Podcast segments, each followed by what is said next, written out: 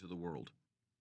He formed the artists group, lining up exhibits at holiday inns and malls, and, with the scarcity of artistic venues, a deep sea fishing trip where his squad took on the roles of rugged outdoorsmen. They'd done some charity work too, and staked their claim to a mile of interstate where they picked up trash.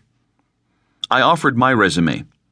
The Cav, infantry, some bad stuff inside Cambodia, and the heads bobbed approvingly.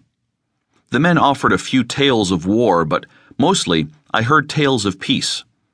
Like me, these men were lonely, not together because of their art so much as their need for company. I listened to accounts of VA trouble, money trouble, woman trouble. Only Wombat was cheerful. He had a steady job and a marriage that hadn't cracked. He went about slapping backs and issuing comforts, like malaria pills, to his troops. The universal complaint was that Vietnam veterans were a special category, men to be pitied rather than honored, never on equal footing with the veterans of World War II or even Korea. It's because we lost, I said. Nobody likes a loser. The approving faces grew stern. There was an ex Marine, Dawson, who, like me, had suffered no serious wounds, or at least none that you could see. He had gone to the war late and was younger than the rest of us, though he even had a sprinkling of gray hair. He was a physical fitness fanatic, and as you were talking to him, he would muscle up a fist and forearm, or bend to touch his toes. He liked to wear his medals, which he had been given for laying down fire as wounded were evacuated crawling forward and lobbing grenades to secure a landing zone. With his Navy Cross, he was our only documented hero. After a long silence, he offered the group's rebuttal. The protesters, and worse than that, the politicians, stood right up in Congress and called us baby burners. We were caught in the middle, I said, wishing that I weren't caught in the middle of this argument. We were winning, all they talked about back in the world was Tet, Tet, Tet. But we had the VC with our pants down. Another year, the North would have been on its knees, man. What for?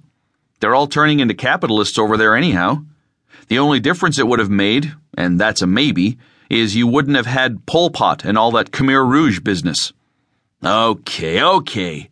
How many million did they kill? Hey, hey, guy, Wombat said. He was a short man with a full beard, and the beard gave him authority. He grasped Dawson's arms and looked at him tenderly as if addressing a child.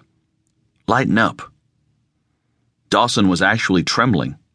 He nodded, threw me one hurt glance, and turned away. I was sorry. If I had learned anything through the years, it was to avoid a fight. Yet for me it was a revelation that some men nurse their wounds not for weeks or even years, but throughout their lives. We sat all day, and not a single piece of art sold to the sympathetic, but also puzzled and even bemused public. Good folk paused, as if confronted with a memory, to be nice to these freaks in Air Force trousers and olive drab headbands. They told stories about someone they knew who'd been in Vietnam and had all sorts of troubles upon his return. Maybe all veterans groups are pitiful. The vainglory, the half informed history, the pleas for sympathy.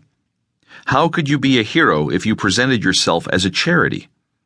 The truth was that life itself hadn't worked out, and so you concocted a little glory for your youth. Maybe it wasn't good art. Maybe it was. But who wanted a fleet of Hueys above the mantel? One man, a Puerto Rican named Otto Sanchez, was a double amputee. Several times during the day, after it had grown clear I wasn't the important contact the group had hoped for, I decided to leave. But instead, I stayed watching Sanchez. He alarmed me in some way I couldn't quite pin down. It wasn't the disability. He reminded me of someone. It's a nasty thing to say, but I think having Sanchez among us was comforting because he made it clear how much worse things could be. He also made our doubts about ourselves the more poignant. We should have won because Sanchez had no legs. Surely life did not offer much for him, but he managed to find